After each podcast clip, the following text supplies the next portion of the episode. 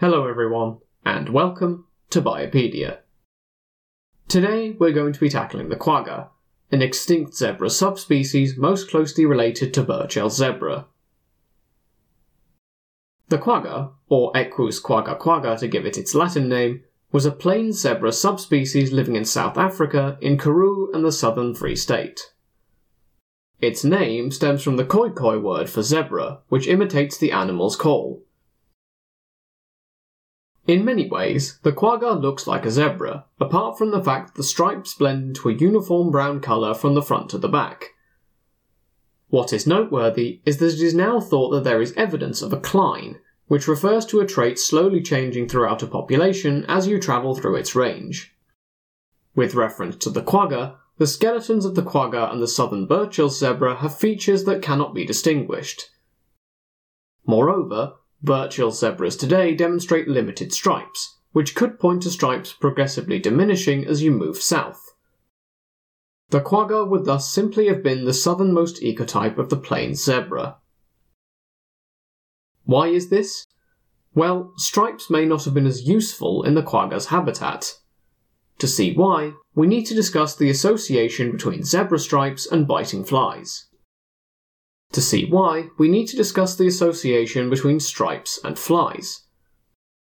Researchers have tested the usefulness of stripes by using horses, zebras, and horses who have been dressed in zebra coats in order to resemble them. When flies got close, the zebra markings acted to confuse them, meaning that they often crashed into the marked animals rather than landing in a coordinated way. The effect apparently only takes hold when flies are close, either seeming to suddenly appear from the fly's point of view and thus startling them into changing course, or else impacting how fast objects appear to be coming towards them. Moreover, flies landed on zebras less frequently than they did on horses. So, although this question is not yet settled and there is apparently still some evidence for other hypotheses, research apparently seems to suggest that zebra stripes help against biting flies. Now, the habitat of the quagga appears to have had fewer flies than that of other zebras. Hence, as stripes would have been less useful by this hypothesis, they would have declined. The quagga is also unusual in that it has the opposite sexual dimorphism to most other zebras. Quagga females were substantially larger than the males, while in other zebras males are usually larger. This may well have been adaptive, given their range in the Karoo Plains. The Karoo Plains would have been affected by harsh droughts and cold conditions during the Ice Age. Quagga females lactated or were pregnant for a large proportion of their lives, meaning that being larger would have meant they had more reserves to fall back on, and thus larger females would have had a selective advantage. Alternative explanations are that it could have come about through genetic drift, due to the comparative isolation of the quagga subspecies, or else due to a combination of adaptation and drift. The 2020 study of this dimorphism rejected the possibilities that it may have come about artificially due to sampling error, mistakes when mounting taxidermy specimens, or hides having shrunk. I should note for the sake of completion that I've only accessed the abstract of this paper. Historically, there was the possibility that quaggas could be domesticated, given their docile nature. This would have been useful to the Dutch settlers moving into the region at the time, as the horses brought over from Europe struggled in their new environment.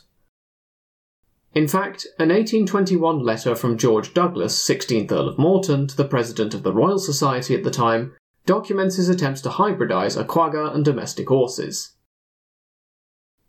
Douglas initially wanted to breed quaggas, but he couldn't get hold of a female, so he ended up breeding the quagga with a mostly Arab mare. He ended up with a hybrid female, which had noticeably quagga traits. Douglas subsequently sold the mare on, and it had a colt and a filly by an Arabian horse, and Morton essentially compared the quagga horse hybrid with her fully horse half-siblings. I'm not going to go into a lot of detail on it, but the reason why I'm telling you about it is that it does show there was an interest in the quagga at the time it was around. Despite the interest in them, quaggas were hunted, given that settlers viewed them as rivals for grazing land that livestock could otherwise use.